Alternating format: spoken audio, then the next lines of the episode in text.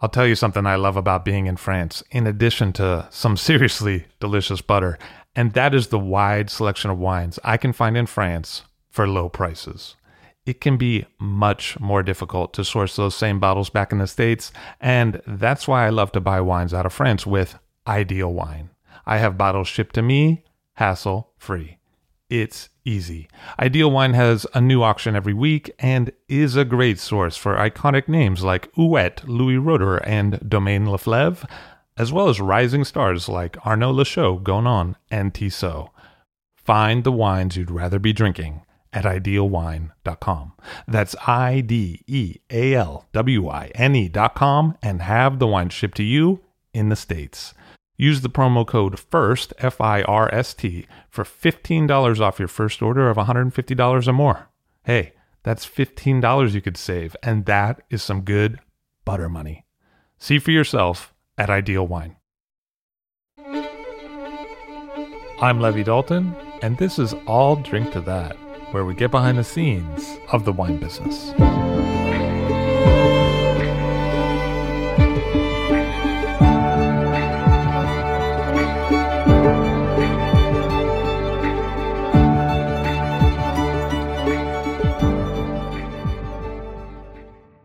Chris Cannon, someone who I've been lucky enough to work with for several years in the past, is on the show today to give us an overview of one of the most impressive resumes in the business, a behind the scenes peek at some of the things that he did back in the day, more currently, and what he'll be doing in the future.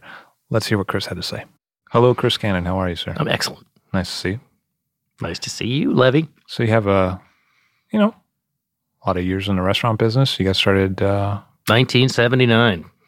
Was this was that college years or was that with your mom and Grace? That was uh, right first year college. and this was Brown. No, that was Tufts at the time. You transferred. I transferred, yes. So I started out in a restaurant called uh, the Gloucester House, which was the best seafood restaurant in Manhattan for a long time. I think it closed in the late 80s or so. And the owner was a good friend of my parents. I grew up a poor black child in Mississippi. No, just kidding. Um, I grew up in Manhattan. My mom was Greek, and uh, I learned how to cook when I was about six or seven years old. You, you go out there to Greece. Uh, every summer we would go for a long time in the middle of nowhere. You know, goats and sheep running around, and uh, you know, our own tomatoes and the backyard, and you know, it was, it was a beautiful existence. Spearfishing every day. You know, when we first got to the region we were in, there was no uh, electricity at the time, so we kind of brought the electricity in for the whole area, and um, so every summer, from coming from Manhattan, I kind of lived uh, a life of uh, you know I had three three brother brothers, you know, cavemen running around the mountains and having a good time, eating olives, tomatoes, feta cheese, goat's milk with uh, chocolate in it. Chocolate goat's milk is one of the best things I've ever had in my I, life. I've never had that. It's horrible. Oh, is that true? you don't like anything with chocolate. No, Remember I the, love chocolate, the but, choctopus thing? It was but like uh, infamous. chocolate and goat's milk, it's a big, big, not not not a good thing. It's one of those lessons in tasting, you know, that I learned at an early age. Not you so know, that- that- Aphrodite. I think probably guided my uh, wine knowledge in the future. You know, what not to mix with things. People were like, I get a lot of mocha notes in this. And you're like, no. Yeah, it's kind of like. Turley's Infidel. So you're working at the Gloucester House and you were a chef there. Uh, I started out being a manager, and then uh, the owner knew that I really was a no experienced cook. I mean, I've been cooking for years, and it was very simple New England kind of cuisine, but it was really great fish, really fresh, fresh. And uh, he said to me, like one day, he said, "Hey, you know, my chef's leaving. Why don't you train with him, and then you can run the kitchen?" So I was twenty three. I think at the time, and I ended up uh, learning everything and uh, cooking there every morning uh, from six in the morning till ten. I was the only person in the kitchen, so I took all the deliveries. I baked all the breads. I made all the so- sto- so- stocks and soups and sauces and dressings, et cetera, et cetera. Uh, and we would serve over 400 people a day. So um, it was uh, it was the old school, you know, learning on the job. You know, really um, getting your you know behind kicked in, basically. Your patootie. Yeah. So I would work from six in the morning till like seven at night. And then I was living with my best friend in town and uh, I'd take a nap for a few hours. We'd wake up, have a couple of hot dogs, and go drinking every night. So you know, I usually slept about three hours a night. It was, as as people in their twenties are wont Yeah. to do. that's typical restaurant industry. Uh, after a couple of years of doing that, I got a little uh, bored of basically doing the same menu every day. Right. You're like, oh, you ordered clams? How original. So I ended up. Um, one of his best friends was the owner of the um, Coach House, which was, you know, legendary. It's where Babbo that's is now. where Babbo was. Right. And his name was Leon Lianides, and uh, so he had an opportunity. He was, Was he doing Greek? another Greek guy. Yeah, just like the Greek, the Greek mafia. You know, it's a end up. You know, all those Greek guys aren't too, around too much anymore in the restaurant business, but they're doing diners now. Uh, but at the time, um, he was doing a demonstration of American cuisine in Paris at a restaurant called Chiberta, uh, which was a two-star restaurant, Michelin guide. So he uh, asked me to be a chef. So I went there for a two-week period, and we made his menu in Paris at this very, very refined restaurant. And uh, I really had a great time with the cooks there, and they liked me a lot. So they ended up uh, offering me a stage there, and I uh, stayed there for a year. That's where like Arc de Triomphe is. That that Right there. It's uh, first street on the left as you're going down uh, the Champs Elysees from the L'Etoile, they call it. And so I spent. I was the only guy, American guy in the kitchen. Uh, I learned how to butcher and I mean basically everything there. I mean they didn't let me anywhere near the uh, hotline because I was you know you know American and you know not particularly intelligent. They thought And this was like 1982, 84. 84. 85, 85 or 4 into 85. So um, about nine months in, I tried to get a work permit there, and uh, the French government at the time there was 15% unemployment. They were like, forget it, no way. Yeah. So I spent a year there not getting paid. That didn't go so well for my finances, so uh, I decided to come back to the United States. So when I came back to the United States, I said, eh, you know, I've been cooking for a couple of years, and my ultimate goal was to be a restaurateur. So um, I decided to, you know, look for an opportunity in front of house. So I had a friend of mine who was Tony May's partner at uh, the Rainbow Room at the time. And Okay. so I went to him and I said, you know, he said, "Eh, listen, you know, we're, they had just lost the lease there. And it, were, it was our last season. It was like six weeks before the end of the year. So I got to work there for six weeks uh, during the holiday season. It was, you know, total chaos. And it was really a great experience. I learned a lot. Um, the uh, general manager was the brother, uh, is uh, Brian Daly, who was Tony May's partner, and uh, I learned how to uh, sell the same uh, floral arrangement uh, to a different party eight different times. Because all he would make me do is run around to all the different uh, banquet rooms and uh, pick up the flowers and put them back in a refrigerated box. And you know that was that was like one of the big parts of my job. Rainbow Yeah. Flower Room. Yeah. And, you know, I was 24 years old and, you know, I was running around. It was fun. They had actually a, uh, a really great cabaret act with uh, really attractive young ladies dancing every night. So I spent a lot of time over there hanging out with them. How many of those girls did you get to know more personally? Not enough. but um, no, it was, it was a fun time. So at the end of that, Tony May, you know, took notice of me. And I guess um, the general manager there, uh, uh, Patrick Daly, I guess his name was, the flower guy. Um, they were opening this restaurant, Palio, Oh, okay. and they came to me and says, you know, we'd love you to be the assistant GM. So I started there in 1986, the same year that Le Bernardin opened right next door. So, you know, I knew everybody Le Bernardin. Because it's like the same building, right? Same building, you know, same everything. It's where uh, like Bar Americain kind of. Yeah, it's another story later on because I took I, I I worked in that space as well. Um, so I ended up there after you know the chef. There was a guy named Andrea Hellrigl, uh, who was one of the most famous chefs in in Italy. He uh, had a two star Michelin place in Alto Adige, and um, he was very eccentric, um, very difficult. First time working in America, and um, it was a great experience because you know really European trained, uh, very disciplined, very orderly. They brought in, you know, half the kitchen was were cooks from Alto Adige, and it was my first experience in really being exposed to Italian wine and food, and being French trained and working in France and spending all my summers in Greece. I fell into Italian cuisine, and I was like, wow, this is kind of like a cross between the two cuisines that I've I've been very heavily exposed to, you know, Greek and French. And I just took an amazing just I loved it, and um, I ended up really really loving the wine. And um, I took over as a GM about six months into the process because the chef basically ran the general manager out, and um, I subsequently uh, also took over the wine buying duties. So you know I was 25 years old and I was GM and buying all the wine. Because back then GMs used to to rock the wine Basically, back then there were no sommeliers in any restaurants. The general manager basically a lot of times bought the wine.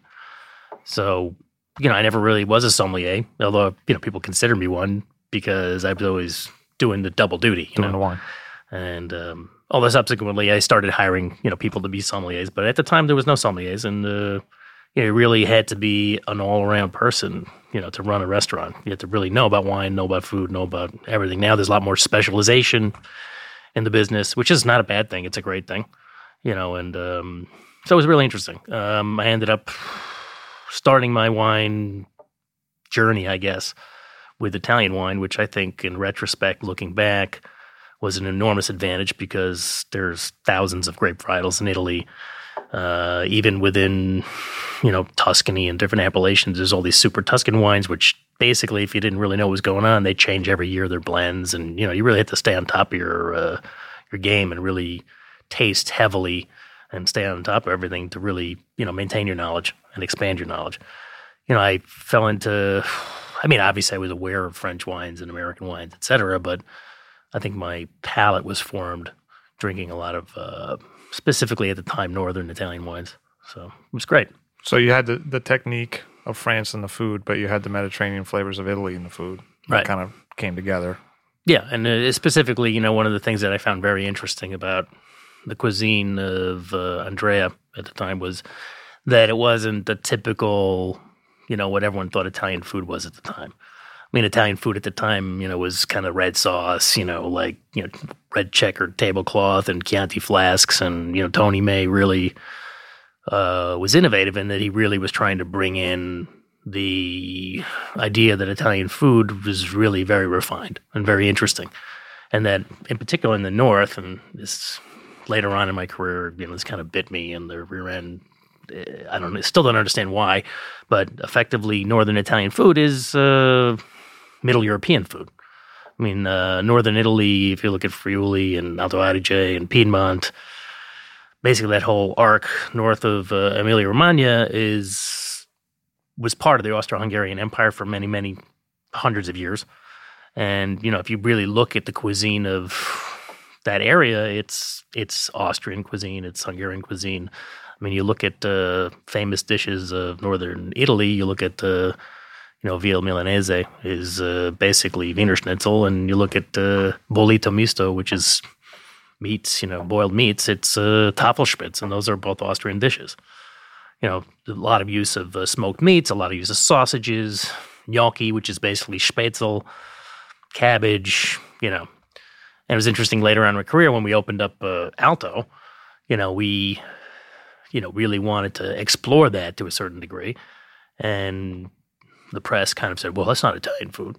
you know, that's uh, Austrian food. That's this, that's that. And, uh, you know, you're like, oh, you know, Italy's a lot more complex than you think. It's, you know, you go down to, to um, Sicily, you have uh, North African cuisine, you have couscous. You go, you know, it, and it's, it was an empire.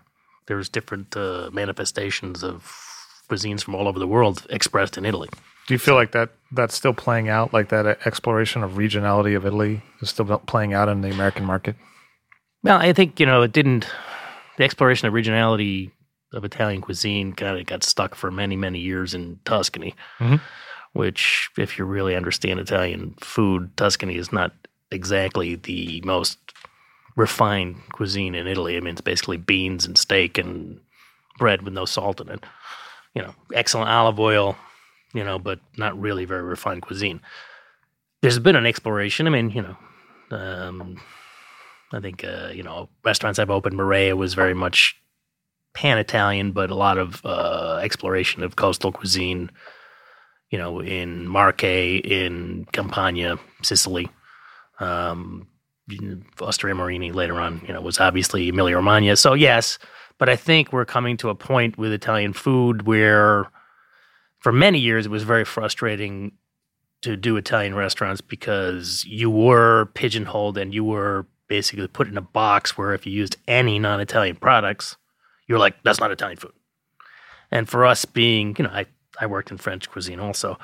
For us being in the higher end Italian market, that was we we thought unfair because you know if you go to the best French restaurants, they use products from Morocco and South America, they're using and truffles, Japan, you and yeah, they do Right. pasta now. You know, and, and you know they use yuzu and make sushi and you know so French cuisine they can do anything they want internationally. Italian cuisine was limited to a certain degree by regionality. In the end result, I think that was a good thing because Italian cuisine has grown to be the most popular cuisine in the United States. But I think at the highest level, uh, there can be some movement towards you know using some international products as long as it stays within the context of the Italian philosophy of food. So you're at, at, at Palio, and at, at that point it was super popular. I remember there was that movie, uh, Light Sleeper, with Willem Dafoe, and he goes to Palio to make the, Yeah. the connection at the bar. No, it was a you know in the that was a go go mid '80s, you know, before the '87 stock market crash, and you know we were doing 170, 180 people for lunch with like a 60 to 65 dollar check average, and at dinner there was like you know almost a hundred dollar check average, and we were doing 300 people, so you know it was really busy. But then again, at that time, there was 25, 30 great restaurants in New York, and now there's hundreds. So it, it was a totally different time. and then Hellrigl died. Is that true? He had Hellrigl, no, Hellrigl ended up, um, he took over Palio Oh, okay. okay. uh, slightly after Tony May opened up uh, San Domenico. Uh, there was some problem with the landlord and whatever. It was you know, Changes. Happen. complex, and so the landlord took gave it to Hellrigl, and um, he died uh, seven, eight years later after that. But uh, he was the owner for uh, probably six, seven years by on his own. And at some point you segued into Remi. Uh, actually, I uh, left Palio to be the maitre d' at Le Cirque. Oh, that's Um, right. That's yes. right. And but that didn't really play That didn't pan out. No, because what I- happened there? I was offered the position. Um, By Sirio, well, by Sirius Benito, is uh, GM for a long time guy. Yeah. And um, so I said, okay, well, I'm going to quit my job. I'm going to take off for three or four weeks because I was tired. You know, I was working six days a week, you know, basically 90 hours a week for a long, long time. And which iteration of Le Cirque was this? This was The original, the original, the one that uh, Daniel is in. 65th Street. 65th Street. Yeah. And uh, so I actually, actually worked there a couple of days in the dining room, and it was What was that like? That was very interesting. yeah, Yeah. Some characters in there. Sirio. yeah, right. No, well, we had uh, Benito. Uh, well, Benito was around, and Romeo was the maitre d' who was I was going to replace, and he was this very big, jovial Italian guy who would uh, spend most of his, uh, you know, in, most of his time in service, basically um, finishing pans of food behind columns, which is very interesting. and uh, you know, Quality control at the yeah, highest. you know, and highest we had a very at Palio a very organized reservation system, and you know we we had two levels, and we had to be very coordinated in what we were doing.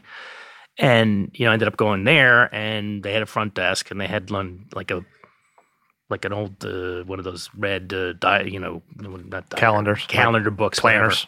planners that they would put all the reservations in, and they had absolutely no system. You know, it was they had like seven, you know, this traditional phones. They had all the dial phones on the walls, and they had like nine phones on the wall. And, and during service, they would have like eight guys at the front desk, and they'd be all with the wires going across in front of each other. And so I was watching them do this, and you know, they're just writing names down, the, the size of the party in the book with not, you know, twos were not, they were all mixed together.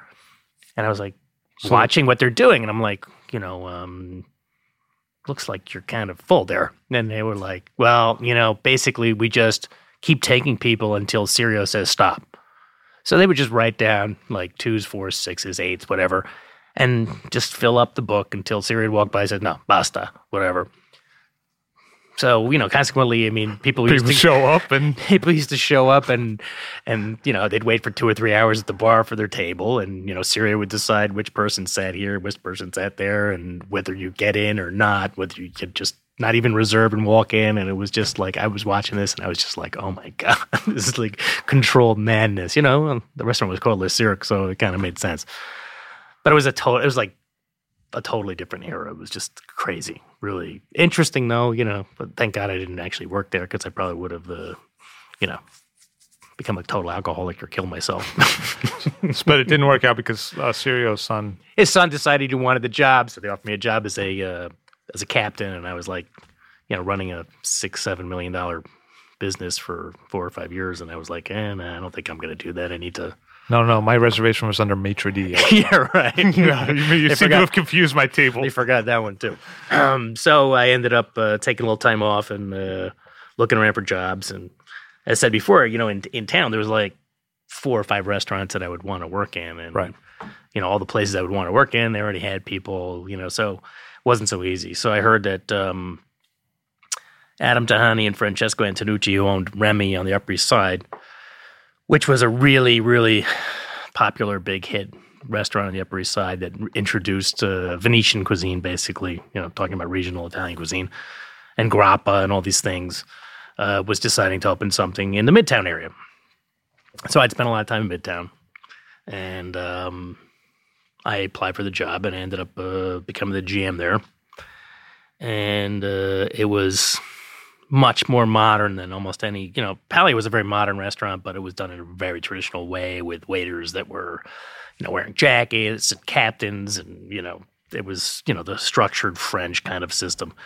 Um, Remi was a much more kind of modern Italian restaurant that was kind of doing American service like they would do at Union Square Cafe, whatever.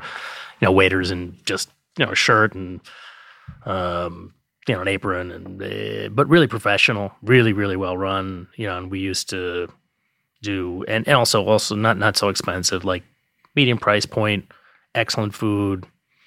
Um, we would do 250, 300, 400 people sometimes for dinner you know, 180 for lunch every day. You know, we were doing at the peak of when I was there about eight, eight and a half million dollars, which in this day and age was like 12, 13 million dollars. And Because you were theater district. it was pre theater district. It was lunch every day. Lunch was packed every day. Uh, pre theater, they used to fill the entire restaurant pre theater every night. You know, there's no staggering. They was just like put the pedal to the metal. You know, and every uh, I, I I'd get an ulcer every every night around seven twenty to seven thirty with all the people that were behind schedule leaving, and as they were leaving, all the people were coming in to be seated for the second seating, and the front was kind of like uh, like uh, the My massacre for like 25 minutes every single night, which uh, I, I made it through it. It was you know it was you know I, I swore to myself afterwards I'd never run a restaurant like that. You know that Right. you can't fill up the whole place and just have them all leave and have everybody coming at the same time, and it was just it was crazy.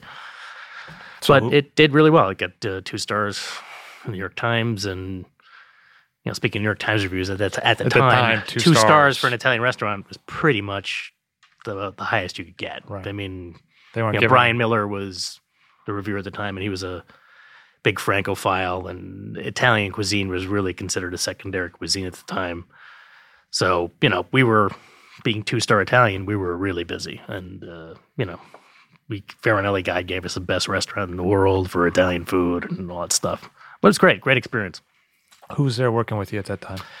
Well, that's the uh, probably the the most momentous point in my entire existence was the day that I hired uh, Paul Grieco.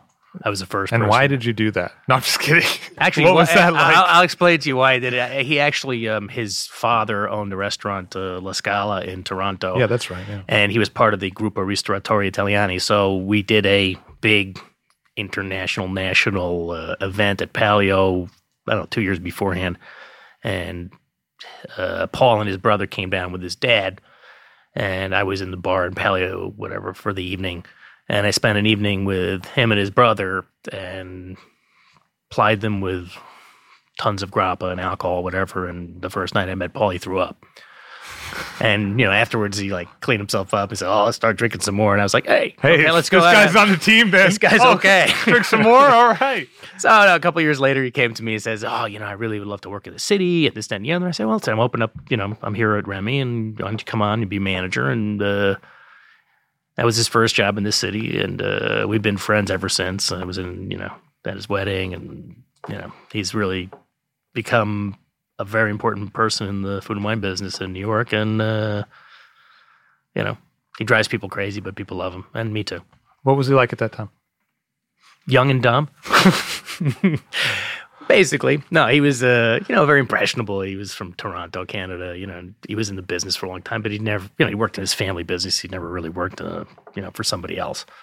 So he used to, I mean, to this day, you know, he used to wear bizarre outfits and run around like with these kind of like suit suits with, you know, six inch wide, you know, gold and blue stripes and drive Francesco, the owner, out of his mind, you know, and, uh, yeah, he he he's he he's a person that likes to elicit uh, interesting responses from people. So he was the same way then, and you know he was incredibly passionate about wine, and we used to uh, basically he was studying for the sommelier's exam. So every day when he'd come in at uh, ten thirty in the morning, we'd have a glass of wine in the bar, poured blind for him, and we would basically torture him every day. We'd take champagne and take all the bubbles out, and put it in there, and see if he knew and I remember one time during a really busy Saturday night, some customer had bought a bottle of 85 Sassicaia, and my our bartender, bar manager, was really good friends with both of us. And I was like, "Oh, this is a great, great opportunity." So the bottle came back, and it was pretty much empty. So I sent a busboy downstairs to get a big magnum of Montepulciano d'Abruzzo from the kitchen that they used to cook with, and we poured like you know a third of the bottle with the stuff. So at the end of the night, we're like, during the night, we're like, oh, Paul, table 45 left, you know, a third of a bottle of the Sassicaia. He's like, oh, oh my God. Oh my God. Oh, you know, he's so excited. So uh, at the end of the night, we're finished with everything. We're doing the money and closing up shop. And we pour it for Paul. And he's like swirling it around and smelling it. It's like, oh, this is unbelievable. This is phenomenal. This is great. You know, and, he's, and we had him going for like 40 minutes. Forty minutes. Yeah. Wow. You guys are you guys are mean. Forty minutes, a long time. you know, it's a it's trial by uh, you know fire. to this day, still hates me, but it's okay. So you're at you're at Remi, and then uh, there was some partnership uh, possibilities on the horizon for you. Uh, well, at Remi, no. So uh, I mean, I started to, know, after being there for four years, and you know, our business was booming and it was great. You know, and I never got a raise. You know, I'm old school guy. You know, I, was, I never used to ask for a raise. I figured, you know, if you do a great job, somebody should offer you a raise. So I started looking around to do my own business and um, found a spot on it 54th between right across from the Monkey Bar. Was that 54th? Yeah. And uh, it was a building uh, for net lease, and it was really reasonable. I was going to have uh, Scott Bryan be my chef and open a place there, Chris's gay nineties. something like that, right next door. and uh, whatever, for whatever reason, the, the landlord, the guy who owned it, was a restaurateur, and he had two restaurants he was trying to sell. He sold uh, his other restaurant a couple blocks south and uh, to the Scottos, and it became Oh, sure, Fresco by Scotto. Fresco. Yeah. Yeah. And so he said, "Uh, I don't want to sell anymore. I've sold my rest that restaurant, and I'm going to keep this restaurant. So I ended up um, couple of weeks later. I was really disappointed. Uh, Jonathan Waxman, who's you know famous American chef, called me up. I'd met him many times over the years at Palio and at uh, Remi. I said, "Listen, I'm opening a restaurant." Uh, in the building used to be in where Palio was uh, in the Sam space, and uh, I'm going to be partners with Jeff Bliss and Jerry Kretchmer, who own Gotham Bar and Grill and Mesa Grill. And I'd love you to be my front of house partner, whatever. So a week later, I was like, "Yeah, great, no problem." A week later, I you know went to meet uh, Jerry Kretchmer and Jeff Bliss uh, with my business plan, and you know showed them what I was doing, what I, you know what I'd been doing, etc. And a week later, they said, "Hey, you know, we don't really want to work with Jonathan. We'll work with you." So I ended up opening up uh, Judson Grill in 1989. No, no, no, 1994. Is that right? Something like that.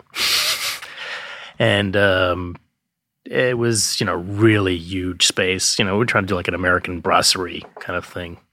there. Um, and it was a great experience. We hired um, Ed Brown to be our chef, and uh, he had a great reputation at the time. And you know, it was one of the first times when you know I, I started learning about chefs. what, what would some of those lessons be? well, you know, a lot of time. I mean, I guess Ed Brown had been working for um, what's the name of the company? Um, Restaurant Associates, whatever, Like for a long time. Rockefeller Center thing. Right. And, you know, at the time, Jerry and Jeff with between, I mean, Gotham was legendary. Gotham, you know, has been one of the top restaurants in the city for 30 years. At the time, it was one of the few restaurants in the city that was really run in a really professional way for many years. I mean, it was already 10, 15 years old at the time, 10 years old at least.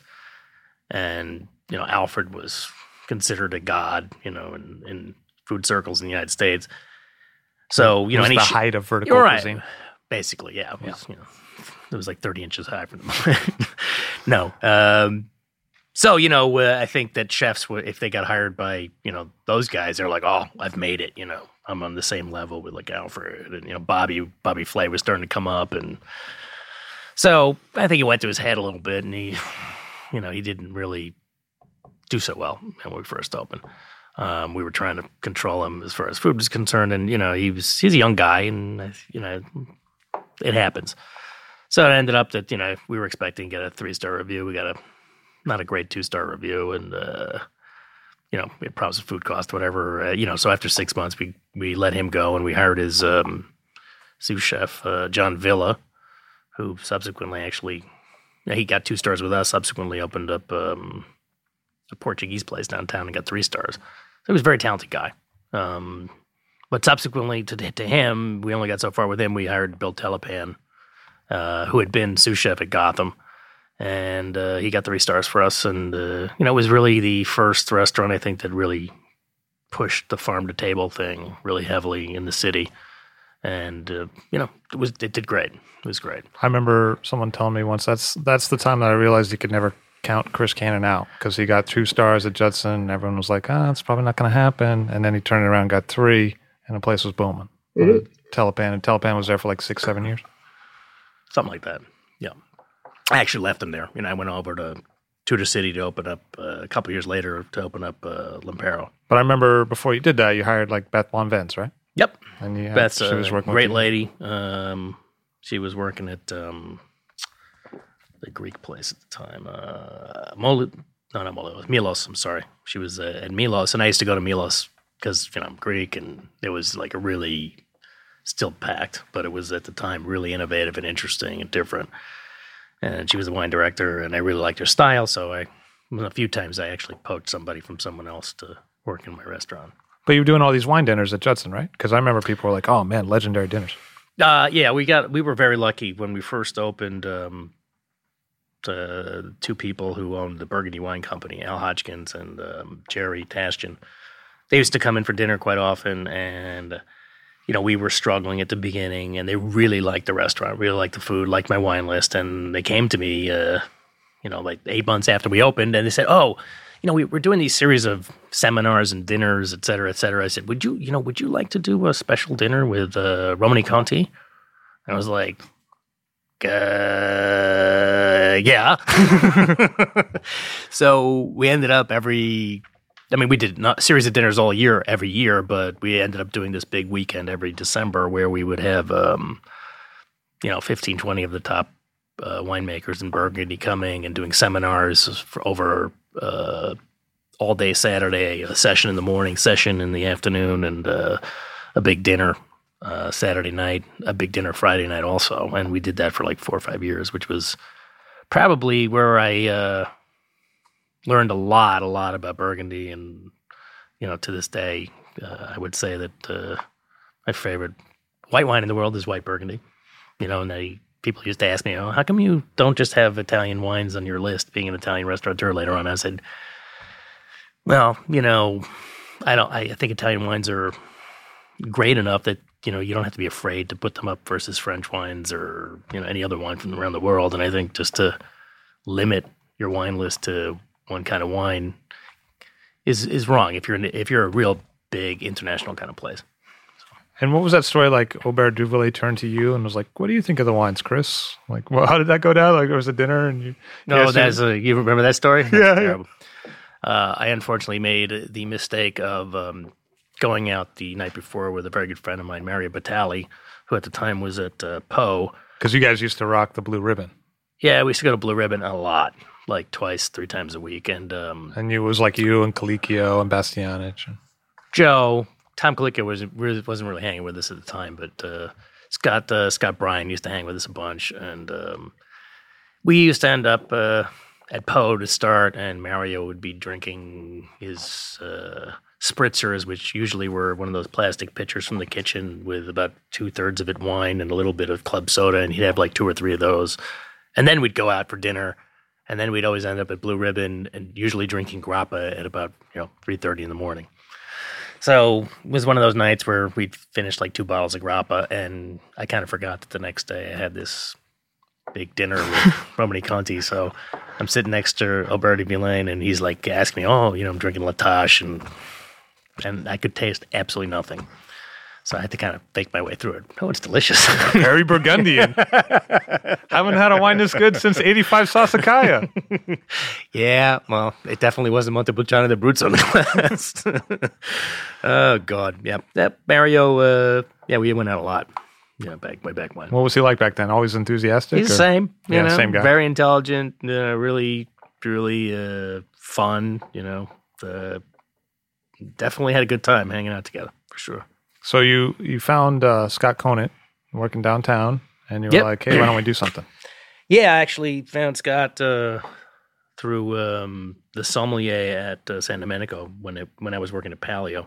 Um, Was that the guy that's the Sergio. At Del. Posto no, no, no. He was uh, Sergio Esposito. He's the Oh, okay. Uh, Italian wine merchants. Italian wine merchants, yeah. And um, so he said, "Oh, you got to try my friend's place." I went there to eat. Place called Chianti on Fifty Sixth and Second, I think. And I went there, and I, you know, I really missed Italian food. I had been at uh, at uh, Judson Grill for a while. which was like the first American place you'd worked in a long time because it had been Italian. Yeah, I'd been Italian for a while, and I really enjoyed Italian. And you know, I tasted his food, and I was like, oh, you know, I really want to do an Italian place again because I really, it really sunk in with me how much I really enjoyed it and how much I missed it when I was doing American cuisine. So eh, it took us a number of years, you know, to find a location. You know, uh, we uh, actually had a a um, deposit on a location down on um, Bleecker Street um, during 9/11, and uh, I was kind of the guy pulled back out of the deal right before 9/11, and I was really upset that he'd pull out of the deal. But then in retrospect, I was like, uh, probably was a good thing. so yeah, so um, I was so frustrated with the um, the guy backing out on our deal that I told my broker, I said, I'll look at anything, just you know, whatever you got. So he called me up like the day the day after I told him that. I said, "Oh, there's this place in Tudor City," and I was just like, "Are you kidding me?" You know, it's like, How do you even get up there? You know, that kind of thing. yeah, I kind of knew where it was. so I went up there and I looked at the place, and the you know, he told me what the rent was, and the rent was, was like 50 cents. it's like seven thousand dollars a month. Yeah. you know, it's like people's apartments were more. Right. So, you know, and it was in this old building, beautiful building, and a big park in front of it. You know, so I called my partners and I was like Scott and my other partner Jane Epstein, and uh, I said, "Listen, you better you know come over here and take a look at this thing." And every single person, and I brought some other people subsequently. Every single person said, "Wow, that's really Look at interesting." the space. Yeah. You know, and stained uh, glass. so it was a risk, but you know, my attitude was like, listen, you know, one of the most important things I wanted to do at the time was that you know all the good like three star restaurants at the time were expensive.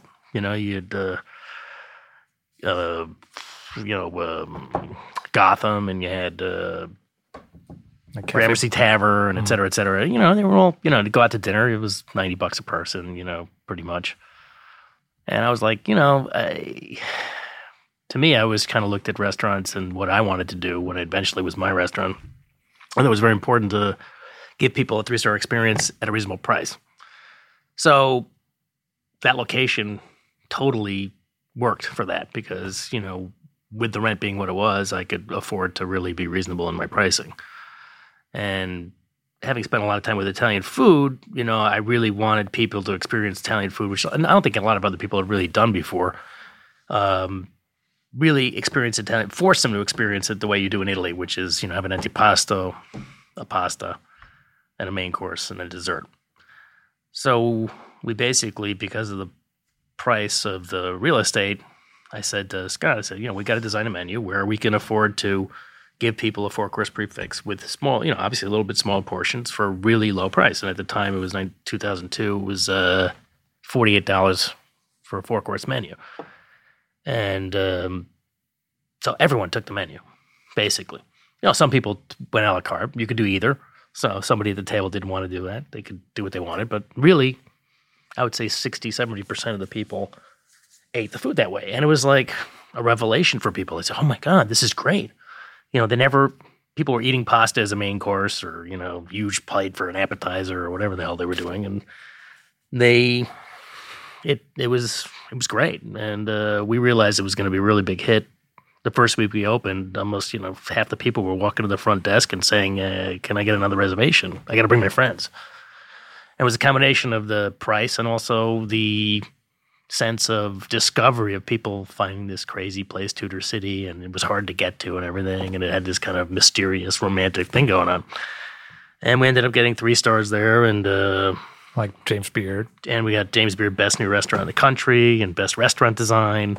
And for me, it was uh, it was great because I spent a million two on the restaurant, complete from top to bottom, and half a million dollars of that was to buy the lease out so I effectively really spent seven hundred thousand dollars and got best new restaurant in the country and best restaurant design. So yeah, it was really gratifying. It was great. But I remember like you hired Fred Dex and Dex was like, "Yeah, Cannon put some like phone books on the bar stools to make them like propped up a little bit more." And he, you know, he made. Oh yeah, well, well, you know, it was a joke, kind of. You know, when we first opened, uh, they they designed the bar stools improperly and they were too short. So I said, you know, we're supposed to get new ones coming in a few weeks. So I said, let's make let's make let's have fun with it. Just put put uh, you know um, phone books on it for people to sit. now you couldn't do that in the information age, you know. Yeah, you know, I mean, I always no kind of like have a kind of a tongue in cheek attitude towards the restaurants. Like, you know, we had these very small bathrooms there, and you know, I was like, oh God, what are we going to do? We have no place for storage for like, you know, extra toilet paper. So I said, hey, you know, why don't we just put like 10 rolls of toilet paper yeah, on the wall, the like, wall to make it look like paper. a, you know, an art display, you know, whatever art installation. Ended up working great. You know. Because it was a small, I mean, you had changed like the coat closet into the bar, as I recall, like originally. Yeah, it was, it was this weird takeout area. We, we reconfigured a lot of the restaurant, moved everything around and, uh, it was it was phenomenal. It was great, and um, it was really fun. The first two years we were open was really fun. It was great. Everybody's coming by. Oh yeah, everybody in the city. You know, all the best customers. You know, chefs. You know, other restaurant people, whatever. Um, actually, going to this period, I, I t- we totally skipped over. You know, in 2000, before this all happened, when I was looking for spaces, I opened up Bar Veloce. Yeah, that's right, Veloce and Tonno. Right.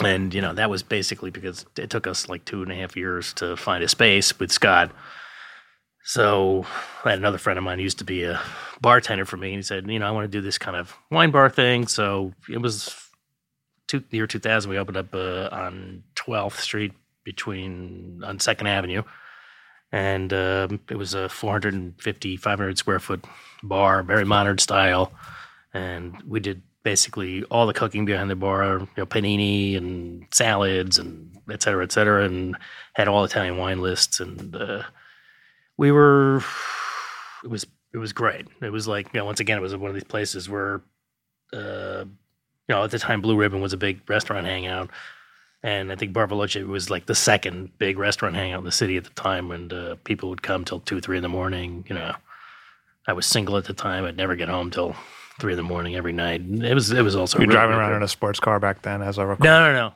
I was living in the city. I had no sports car. Oh no! Someone told me you were. Uh... No, I lived on uh, 18th and Irving. I used to stumble home.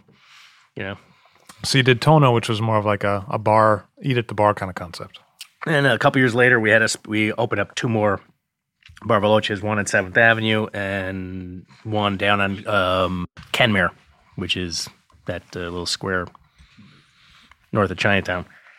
And at the time, it was kind of a ratty neighborhood, and we had this one Bar Veloce there, and the neighborhood hadn't really taken off. Now it's Now, well, Crazy. it's more Marinius right. Um, so it didn't do so well. So we decided, you know, a little ways into it, we talked to Scott, and I came up with a concept to do um, crudo. You know, crudo was becoming really big. We did a bunch of crudo at uh, at um, uh, L'Impero. So we said, I want to do a crudo bar, and you know, the idea was we did crudo behind the bar, and the crudo was all cut and um, kind of put together by uh, one of the uh, sushi guys from Morimoto in Philadelphia. So it was a kind of the first time when we were trying to do not only um, a little bit of fusion with Japanese, which was interesting, and um, the guy cutting the, the the the just the cutting of the fish by uh, somebody who really knew how to cut fish. We would have some of the same dishes at L'Impero and at Tonno, so, a couple of them, and they were so much better at Tonno with somebody who really knew how to cut the fish. So it was, really a revelation for me too. Uh, we were a little before our time though, because I think um, people at the time were not used to having a kind of fine dining experience in a little bar thing, and we got you know kind of maligned by the press saying that oh well you know you can't really have a meal there, this and then the other, and you know we never really intended it to be a f- restaurant. We intended it to be a place where you could explore Italian raw fish and have a great glass of wine. You know, a couple of years later, that became you know a really big trend in the restaurant business Small plates, tapas. small plates, bars. You know, you, you had, um, you know, uh, what's his name? Asian guy, Oh, Dave Chang. Dave Chang, and all that stuff, and all. The, and now it's all over the place. But at the time, it was really, you know, I, I think we got one really nice review from Eric Asimov, who really loved it. Well, he reviewed L'Impero too, right? Yeah, Because he's he he's a great guy. he'd filled in during that period of time, like I said. Yep. So. we actually at that time we were um, we had two reviewers in to review us, which was Was, that a uh, little stressful? Yeah, because you have no idea who's going to review you. You Yeah. like see one, and then you see the other, and you know we had no idea. So, um, but you know, he gave us a great review, so we were really happy about that. I remember one time you said to me, you know, the press doesn't care about perfection anymore. You have to understand that. You, what do you think the changes have been in, in fine dining in New York? What's the difference? Well, I mean the the small plates kind of thing, the smaller restaurants. Um, I think um, you know the yeah they, they're trends that way, but then you know I mean we. You know, I'm I'm one of the people that opened up Marea when everyone was making hamburgers, so it's like you have to do what makes you happy and what you think. I mean, you obviously have to do what you think the market's going to want. You know, at the time, you know, one of the problems in our business and in, in business in general in the United States is that everything is very faddish and people tend to move like a pack of lemmings into the sea in one direction or the other. You know, I think uh, you know the hamburger craze. You know, all of a sudden, every single chef in the United States wanted to make a hamburger place. You know, and make a killing, and you know, everyone was saying, "Oh, well, you can't do any fine dining anymore." And I'm like, I was like, "No, well, this is exactly the time when you should be doing fine dining because, you know, my sense, having been having been in the fine dining market, was that there was only eight or nine really great fine dining restaurants in the city that were expensive, and that the market, the people that go there, they weren't hurt at all by the economic crises. And they were really bored with the places that were available, and there was a demand for something new. And you know, everyone was going the other direction. So when we opened Marea, it was like, Plus, you got like a year of press because there was no competition for. Well, that's another thing. You know, at the time there was nobody opening up anything really. So you know that was one of the other you know uh, decisions we made was that you know at a certain point with the economic crisis we're like oh maybe we should uh, you know pull it back a little bit and not make it as uh, luxurious as it was and I was like no you got to double down and push it as hard as you can and that was because there was a big demand for that. And there was also a big demand. You know, the reason we chose seafood was that I love seafood. I started out in a seafood restaurant, but um, people in general, there's not much of resistance to seafood in terms of pricing because if you go to the coast of Spain or Greece or you go to Japan or you go anywhere in the world, you go to a seafood place, it's not not inexpensive. Right. Sushi is expensive. I mean, you don't want to go to an all-you-can-eat sushi place. You know, it's like Right. definitely not. So, you know, our feeling was that there wouldn't be that much resistance to the pricing, at Marea because it was seafood and we were going to get the best quality seafood that we could possibly get, do it in a luxurious environment and, uh, you know, doing it in, in a more accessible way, I think, than uh, a lot of the, you know, kind of four star restaurants were, were conceiving their menu and their service. But you talked about the downscale hamburger trend, but I felt like you were ahead of the game there too, because uh, Convivio reopened and lowered the price point at a time when everybody was raising price points. You were the, one of the well, you know, Convivio was uh, was one of those times. You said, you know, Chris Cannon's kind of a pit bull, and you know he he doesn't let anything fail or do it. And uh, when Mike White started with us, and we opened up, uh, we redid Alto and redid L'Impero I made the decision. I said, listen, you know, we we have an issue because Alto was not at first was very much Northern Italian Alto Adige style, but then we kind of became Pan Italian, which was what we were doing at Convivio, uh, at L'Impero, I'm sorry. And so when he came on, I said, listen, we need to keep Alto kind of where it is, doing more of a Pan Italian, you know, high level kind of cuisine, alta cucina, as it were. And we got to do something with with L'Impero. So we decided to make it more Southern Italian. So we focused on that, and you know, to me, Southern Italian food is, you know, especially in, in around Campania, is probably the most interesting area of Italy right now for great young chefs. Um, really, a clean, balanced, you know, very pure cuisine that is just the opposite of the red sauce cuisine from the south that people are used to you know, really using great products from the area, doing as little as possible to it in a very classical way, and it's it's amazing. So we did that, and I, when we got reviewed, we got a double review between the two restaurants, and it was still Impero. It was Alto. It was still Impero, and Alto at the time had two stars, and L'Impero had three. And Frank Bruni reviewed them, and he switched it. He gave three to Alto and two to L'Impero. And at the time, tasting all the food, I was like, I was much more happy with what Michael was doing at at L'Impero. I was like, but it seemed like Bruni's uh, concern was a lot about decor too.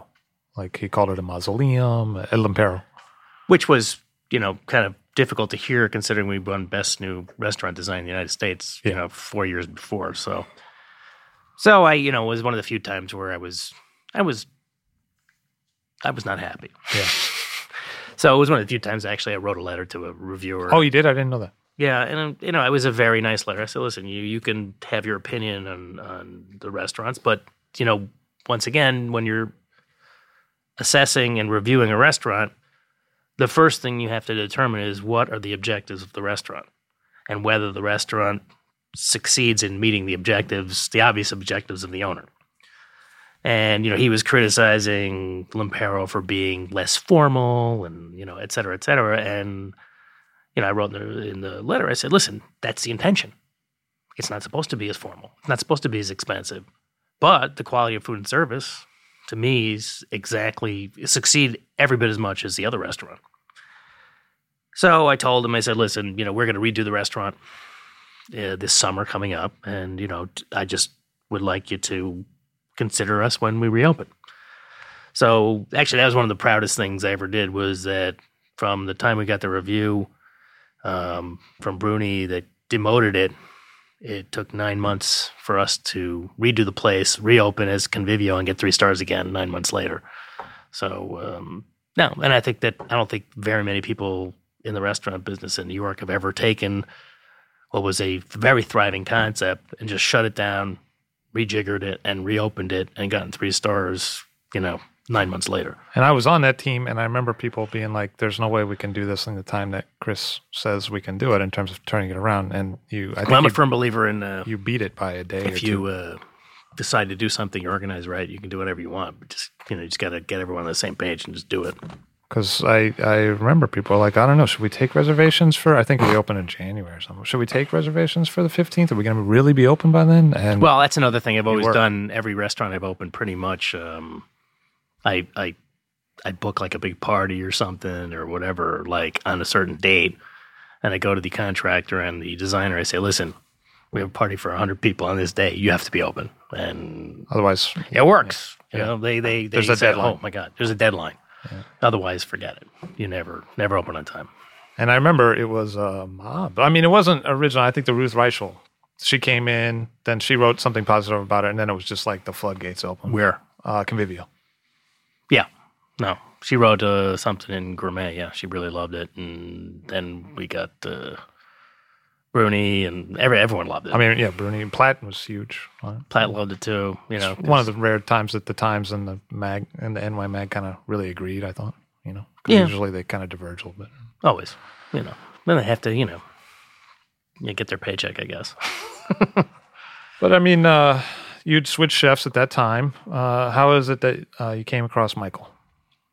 Uh, Michael, I'd met, you know, uh, when we opened up uh, L'Impero, actually. We were both, uh, L'Impero and Fiamma were competing for best new restaurant in the country. You know, James Beard, and he lost to us, whatever. And, and, um, you know, subsequently met him at a bunch of events and we got along really well. And, you know, when, uh, I had to make the change. Really, I you know I heard he was on the way out at Fiamma, and uh, he really was one of the only people I really considered to to do the job because you know he, he was taking over two restaurants. I need somebody who had a reputation. I need somebody who really understood Italian food, and um, not easy. And I feel like in short order, uh, a lot of the accolades that maybe you'd wanted, whether you said it or not, they kind of all came into place. You got Convivio, three stars on the Times. Alto got the Three Grand stars. Award finally, because Mhm. it had been a long time that Alto hadn't had the Grand Award, and you finally got it. And you got two Michelin stars for Alto, and you opened Marea, and you got Best New Restaurant and James two Michelin stars there, uh, you know, whatever, the whole thing. opened up Marini. A Mhm. lot of success in terms of the wine program. Everyone was like, "Oh my God, Lambrusco was a huge thing." Kind of like made a category popular again. And Well, that's where that you know we talked before about that was one of the times when it was a very specialized restaurant dealing with a particular, really a particular region, and I I decided to really take the wine list and explore something, you know, and then uh, there it was really Lambrusco, and at the time Lambrusco, you know, was kind of maligned. It wasn't really taken seriously as a wine, and you know, I started tasting, you know, 50, 60, 70 with you.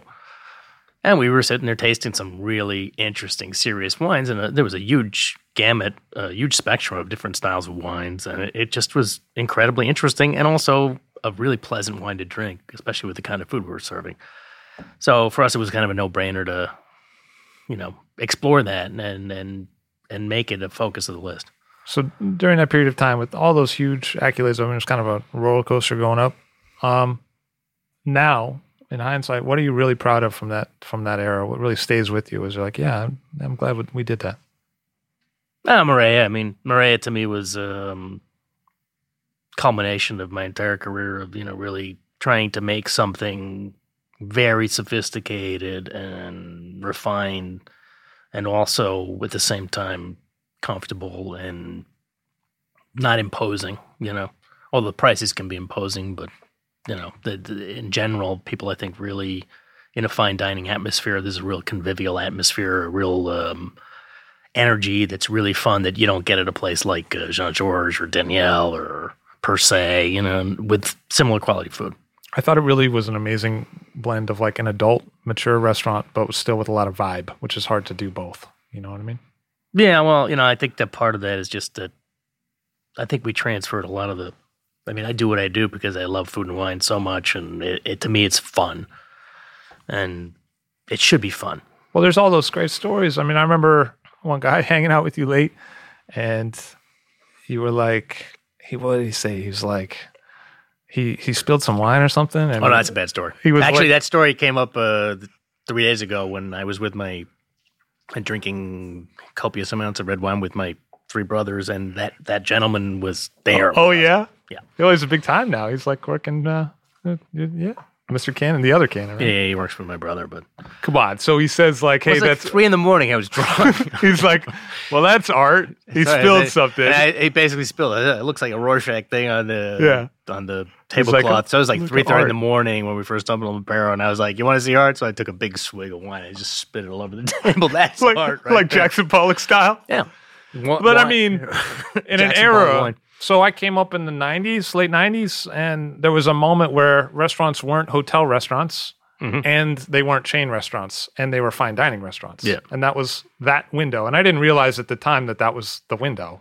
for that because that was the only time that fine dining wasn't in mostly hotels and wasn't mostly multiple But now, now it's. I mean, I I foresee it's going to start going back to hotels because in Manhattan, it's um, the only people who can afford to open a real good restaurant in Manhattan right now are hotels because they can subsidize the, the dining experience with the rooms.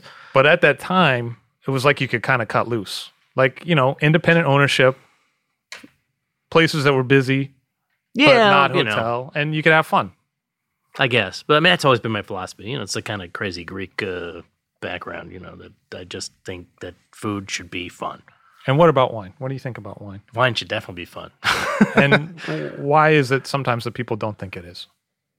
Well, I think people get caught up with being insecure about their knowledge of wine, and they end up, um, you know, they everyone equates. A lot of people equate uh, the value of wine with its price, um, which is unfortunate. You know, I think that uh, I've always had the philosophy that as a great restaurant, you know, you should have a great wine list, and the wine list should express uh, to a large degree, you know, what you like, and that you know when people come to your restaurant, they're coming to experience the great stuff that you put together and the wine list you have, and you should, you know, help them with it and help them through it. You know, I've been accused a couple of times of you know having wine lists that are too obscure and you know not enough meat and potatoes wines for people to get their hands on. I'm like, well, you know, I spent a lot of money on sommeliers. I mean, you should know because I overpaid you for many years.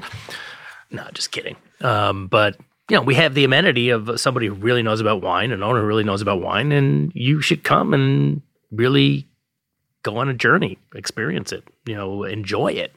And a lot of times, the wines that we're going to suggest, and I'm a big believer in this, are half the price or a third the price of the wine that you want to drink. And you'll have just as good an experience or a better experience because I, I believe that having a se- sense of discovery in things is, is great without being pedantic, without being, you know, like, I'm going to teach you about this. More like, hey, hold them by the hand, take, check this thing out. It's great. And, you know, it, it costs, you know, $60 for a bottle. It's phenomenal. You know, and I think that's always worked for me. And I think customers really react well to that. And what do you think about price points for fine dining in general? I mean, uh, I heard rumors that you're doing something else in Manhattan now, opening up a place. I mean, what do you think? Where should a place put itself if it's going to do fine dining in terms of price point today?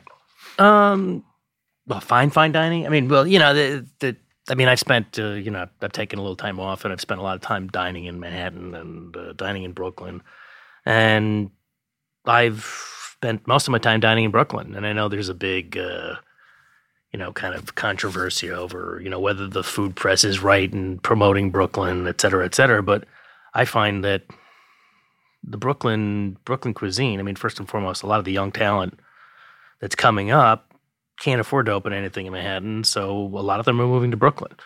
So there's a lot of really, really talented young chefs that are they're doing great work out there, and they're not constrained by you know 150 200 dollar a square foot rents. They can afford to you know be a little more experimental in what they're doing, a little more relaxed about what they're doing, and the end result they achieve that kind of um, sense of discovery in the dining experience and enthusiasm in the dining experience that becomes daunting and difficult when you have to pay your landlord sixty thousand dollars at the end of the month. You know, it's uh, there's a freedom to not spending too much money on rent that allows you to really make it less of a business and more your home.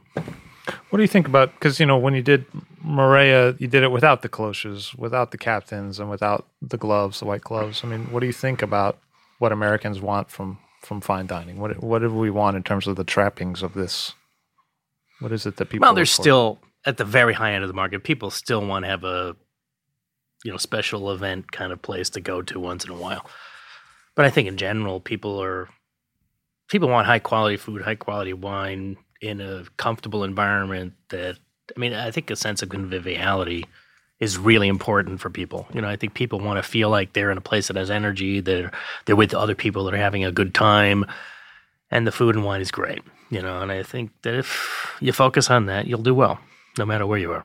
And what is it that you might be up to these days? Well, I'm working on a project with Chris Jaeckle as a consultant down on uh, 13th Street, which is going to be very interesting. He was the chef at He was a chef at Ai Fiori. He got three stars there. He very talented. He was a sous chef at Morimoto for many years. He worked at 11 Madison Park. He is a really intelligent, hardworking guy who, you know, I think is going to do really, really well. Um, we're doing a Venetian cuisine, basically, you know, Adriatic kind of cuisine to a large degree. Is that kind of a return to Remi in a way? or- Not really. We're doing it a very different way. I don't want to get into too much detail. Sure. You know, we want- we we want to have kind of a sense of discovery there as well. Um, the wine program uh, is going to be basically all Northern Italian, a lot of focus on Venetian uh, wines, and a huge focus on uh, sparkling wine.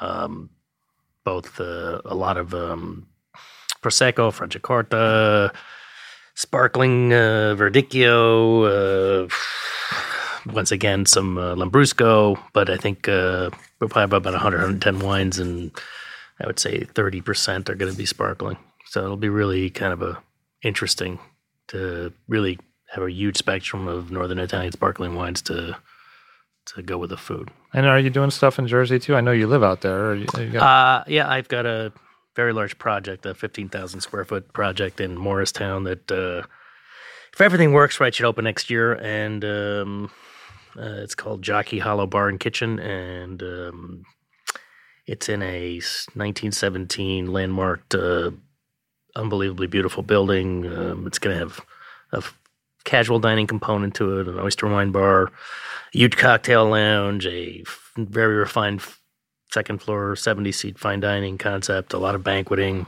outdoor seating. Uh, it's going to be really great. And uh, one of the things that's going to drive it, I think, is you know we're going to have amazing food, but it's also going to be very reasonably priced because I pay a tenth of the rent I paid in Manhattan for space. but are there challenges that are different than in, in Manhattan and Jersey that you have to? Yeah, I mean, I think um, the audience is there. I mean, one, one of the biggest challenges is going to be um, staffing. I think because you know New York is great for staffing because there's so many restaurants. There's a huge pool of uh, of talent to draw upon to staff a restaurant out there. I'm going to have to do a lot of training, which is going to be fun. But I, you know, I'm also a big believer in taking somebody who, if somebody has the right attitude, intentions are the most important thing. You can take anybody with the right attitude and turn them into a great waiter or a great cook or whatever you want. So, to some degree, I, I like the challenge of training people and um, getting them to have a similar perspective to my own without having a lot of uh, preconceived ideas before they come to the restaurant. So, I think it'll work out great. What what? So let's. What did you take from some different experiences? So like you know, early in your career, you worked in France, Mhm. French style of service. What did you take from that when you went into it, Italian restaurants? What did you take from those guys who kind of broke Italian uh, restaurants into the New York scene? And how does that translate into the style that you deliver for the staff today? Well, I think the French style of service and the kind of regimented, heavily abusive kind of uh, management style is something that I, from day one, I decided that, you know, for me, that didn't work. So, to a large degree, I believe in, you know, number one, motivating your staff to be really happy where they are. And I think when we opened up Marea, you know, I kind of said to everyone there, and when, when we hired people, I said, listen, you know, I think everybody's goal at the level of the people we were hiring was to be proud of where they work. And I said to them, I said, listen, to, if you want to be proud of where you work, it's not me to make you proud of where you work. It's you to make yourself proud of where you work. And it takes all of us together to make something great. I think, I believe always that in order to create and foster a sense of conviviality and joy in the dining experience, that starts from having a good time with your staff and treating them nicely, having fun with them every day, um, doing a lot of tasting of food and wine with them, you know, expressing, you know, letting them see why the place is special. And that's something that I believe has worked for me in the past and will continue working for me in the future. And it takes a little extra work, but I think it's rewarded, you know, always. You know, I think it creates a special restaurant. And you've been around a lot of high profile openings last, you know, in your career. I think I had, I had 13 or 14 New York Times reviews. What what do you take through that process? I mean, what is really important to remember? If you're talking to a younger guy who was opening up a place and he was going for his first opening, whether it be a chef or a GM or maitre d', what would you say to that guy? You have to bring 150% energy every day until you get reviewed. And yeah, it, still has to carry on afterwards. You know, I mean, I think um, I try to, you know, impress upon my staff and say, listen, you know, yeah, during the review process, we have to really watch every single thing we're doing every day. And, and it's about also making adjustments every day. You know, you can't start out opening a restaurant and saying to yourself, oh, we have a 100% perfect product from day one. You have a 50% perfect product from day one. And every day, you have to spend for the first three, four months really spending a lot of time with the staff discussing what went right, what went wrong every day, and adjusting small things every day. I mean, when we opened at Marea, we probably changed the menu in the first two months 30 times. You know, just because we were listening to customers and saying, oh, that doesn't work, that price is wrong, we need to change this. You know, we had a much more kind of complicated menu format at the beginning and you know, we changed certain things based on some initial comments by reviewers, etc. And it's it's a process. The restaurant business is always a process. Even if you're very successful, you should always be making small adjustments over time so that you end up not being dated and out, the window in five years. And you say to yourself, well, "What happened?" You know, you got to go out to eat every day. You got to see what's going on. You got to go out to Brooklyn. You got to go, you know, and it, uh, everywhere. Go to San Francisco. You know, you got to really be on top of it so intuitively you know what to do. Uh, in the 80s, it seemed like there was a lot more restaurateurs, guys who maybe had started as captains, maitre d', owned the restaurant, worked as a partner on the front of the house side, maybe interacted with the kitchen but didn't come up through the kitchen. Now we've seen, you know, the rise of chef owners, people like Daniel Boulud, people like Jean-Georges. How do you think that's affected the market, and where does it leave the wine side if you see more and more chef owners who are maybe less focused on the cellar? No, I think the best chefs are very focused on the cellar. I think they really understand that they need to be focused on the cellar. As far as uh, the business is concerned, um, you know, it is a different period. I think that now chefs are the driving force in terms of the economics of the restaurant business because it's become, you know, the entertainment business and the chefs are the stars. The chefs are what sells the restaurant. The chefs are what uh, capital goes to in terms of financing and you know. So people who you know the the traditional restaurant type is it's it's tough. It's not easy. Um, I think the the one person has done it better than anyone else is Danny Meyer.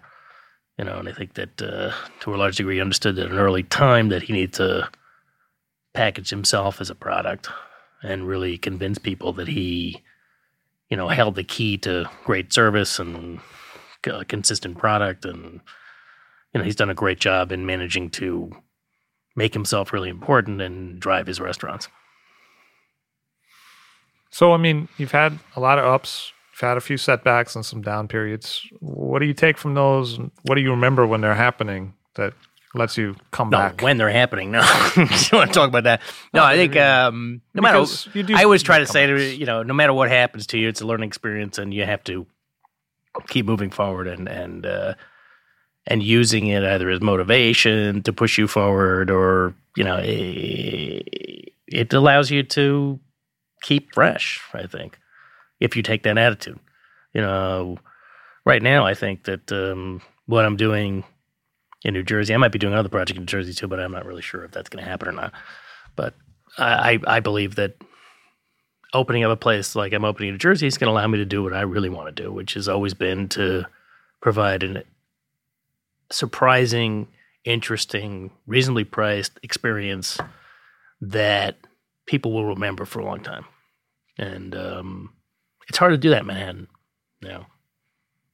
A lot of people, a lot, a lot, a lot of people come up to me and say, "Is Chris okay? What's going on with Chris? You know, is, is Wait, all I'm, right?" I'm better than ever. Kidding me? so that's what I want to know. How you doing?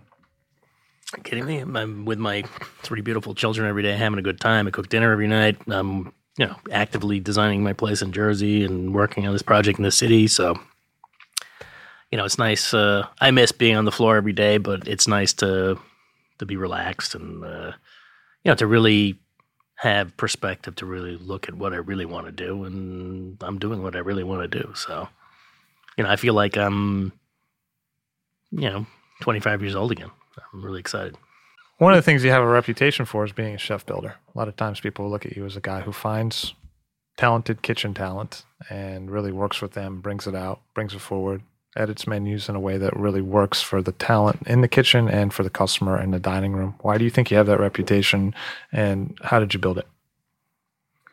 Well, I think that you know when I work with guys, they understand that. I mean, I spent a couple years in the kitchen, and you know, I generally take them home with me and I cook for them first, so they understand that you know, yeah, this guy actually knows what he's talking about.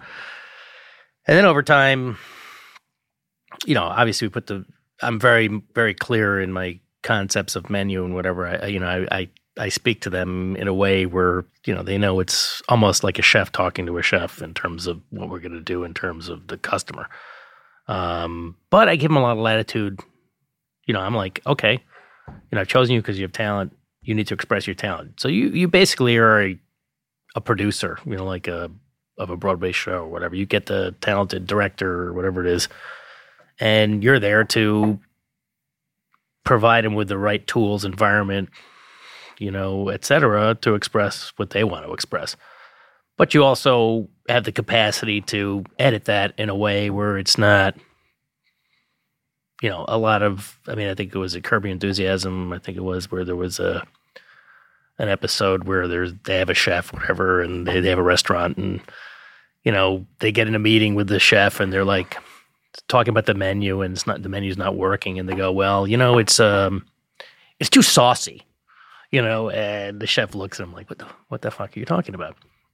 I'm the opposite of that. I can sit there and say, okay, the sauce is wrong because there's not a acidity, there's whatever for the dish, and you know it doesn't it doesn't jibe with the rest of the menu, or you know I've had chefs do, you know, put the same kind of protein in four dishes, and you're like, no, no, no, you can't have a menu with four of the same dishes on the menu.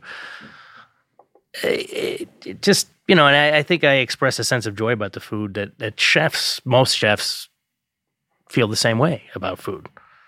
And to me, the restaurant business is a business, yes, but to me, it's not really a business. It's uh, it's about passion. It's about fun. It's about sharing experience with people. And I think that I I'm capable of understanding and sharing the joy of food with the guys that work with me the chefs, and I think it comes across in when they work with me in a way that uh, resonates with people.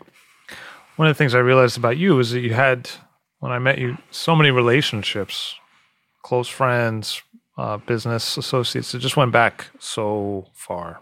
I mean, in a way that I've known a lot of famous people and very successful people in the restaurant industry in New York and other places, but you really seem to have some peeps that that went back a ways. Who are some of the people that really have been close and supportive to you over the years? You really draw. No, there's a number of people in the wine business. I think Dino Tantawi, um, Livio Panebianco, Michael Skurnik, uh, uh, David Newland, uh, Paul Grieco, um, you know, all the guys, partners that I've had in the past, you know, uh, you know Bill Telepan's still really friendly. All the chefs I've worked with are friendly, even even the ones that we've broken up with, you know, they we had issues at times. Or I still am friendly with them, and you're still pals with Scott and stuff. Yeah, we talk. I mean, I'm not calling him every day, but yeah. you know, we're very civil, and you know, I listen. People do things for the reasons they want to do it, and at the time, and I don't really take it against them. I mean, to me, it's like, you know, hey, we had a great time over together. You split up. You see each other later. It's great. It's fine. You know, it's you've done what you wanted to do I'm doing what I want to do, and it's it's great. One of the things you told me is, uh, I remember one time I was having a tough time, and you're like, you, you, can't get mad about this stuff. You were like, you can't, you just can't get angry. Don't get angry. And uh, you know, I remember that really clearly because uh, you, you had a way of just kind of realizing that you can sink it all into you, and that's worse. That's the worst thing that can happen. No, I think you know, you know I, a couple of years ago, I realized that uh, effectively, you know, you can really control nothing that happens in your life. And you know, the only thing you can control is how you behave in the face of adversity or difficulty or whatever. And, you know, you just got to chill out, you know, just like sit back and look at it and figure out what you want to do next. And in the end result, uh, what guides me is what I said before that kind of desire to seek this really convivial, fun expression of what I do and create an environment that people resonate with that feel that it's special and interesting and different and that's what I do, you know, and I I think I do it well and you know, that's what I'm interested in. I'm not really interested in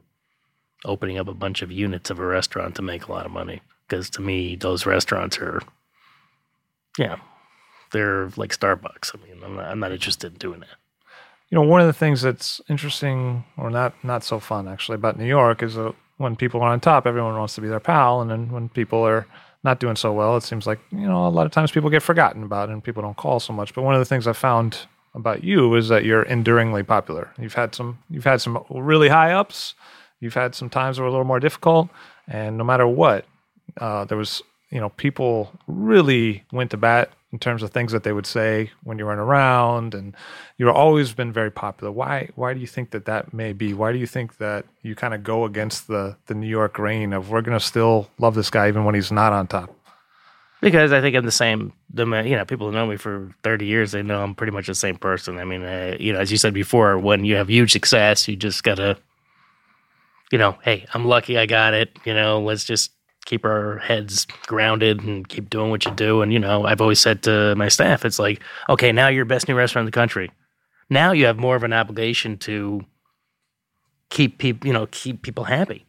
And it's hard. And you got to focus every day and do the right things. And, you know, people like coming to me after Marea and that, that period, all the restaurants, oh, you're a mogul, you're this, you're that. And I'm like, no, I just, I'm just doing my job. You know, it's like, this is what I do. And, you know, there's a lot of people, as you said, who come and want to be your friend, and uh, only because quote unquote you're you're there. And I'm like, you know, I'm friendly with them, but I, you know, I'm like, there's, I've, uh, you know, on my ten fingers, that's how many friends, real friends, I have, and I, I'm a guy who, my family is the most important thing to me, and uh, you know, and being real is very important to me, and my reputation is, of course, the most important thing to me.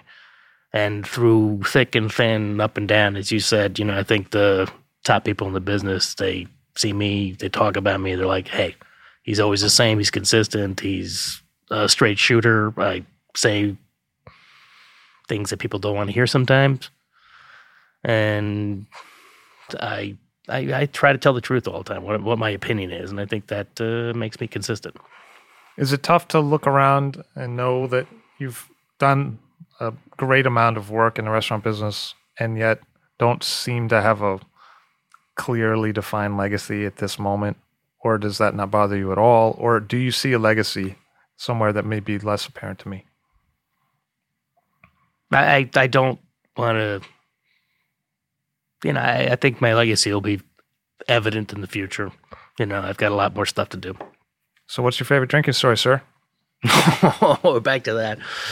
Okay. Uh, Dino Tantawi's been on this show before, and he's a very good friend of mine for many, many years. And um, when I was in my more formative years, you know, maybe at uh, Judson Grill, we used to, with a lot of my friends, we would just go out and not plan on going to any restaurant, just like go from one restaurant to the next to the next and just have a bite here, a bite there, et cetera, et cetera. So one night I was with Dino and we went to like three or four restaurants, and at each one we're having cocktails in one and Negronis here and some wine there, and then another restaurant, and then we ended up. Uh, his car was parked near the Chefs and Cuisiniers Club, which was on twenty second, I think it was, a long time ago. It was um, a place uh, that um, what's his name, Charlie Palmer owned. And uh, so we went in there at the end of the night, and Dino was pretty legendary. He was drinking um, acumen. You know, he was big Austrian Turkish guy. You know, he swam against Mark Spitz in the 72 Olympics. He's crazy, boisterous, bon vivant, crazy guy around town. So we finally ended up at this place, you know, right next to where he parked his car. Went inside, and I was like, oh, God, I need a glass of water. So we get a glass of water from the bartender. He takes a slug of the water and says, "Okay, let's go back. Let's go get your car." So we were walking down, you know, close to Park Avenue there, and right in the middle of the street, he just throws up all over the street. and I was like, "Dino, what's going on?" He said, "Oh, I should never drink water." and to this day, I remember that. That was very interesting. the one, the only Chris Cannon. Thank you very much. Thank you. I'll Drink to That is hosted and produced by myself, Levi Dalton. Aaron Scala has contributed original pieces. Editorial assistance has been provided by Bill Kimsey. The show music was performed and composed by Rob Moose and Thomas Bartlett. Show artwork by Alicia Tenoyan. T shirts, sweatshirts, coffee mugs, and so much more, including show stickers, notebooks, and even gift wrap, are available for sale if you check the show website, illdrinktothatpod.com. That's I L L drink which is the same place you'd go to sign up for our email list or to make one of the crucially important donations that help keep this show operating. You can donate from anywhere using PayPal or Stripe on the show website. Remember to hit subscribe or to follow this show in your favorite podcast app, please. That's super important to see every episode. And thank you for listening.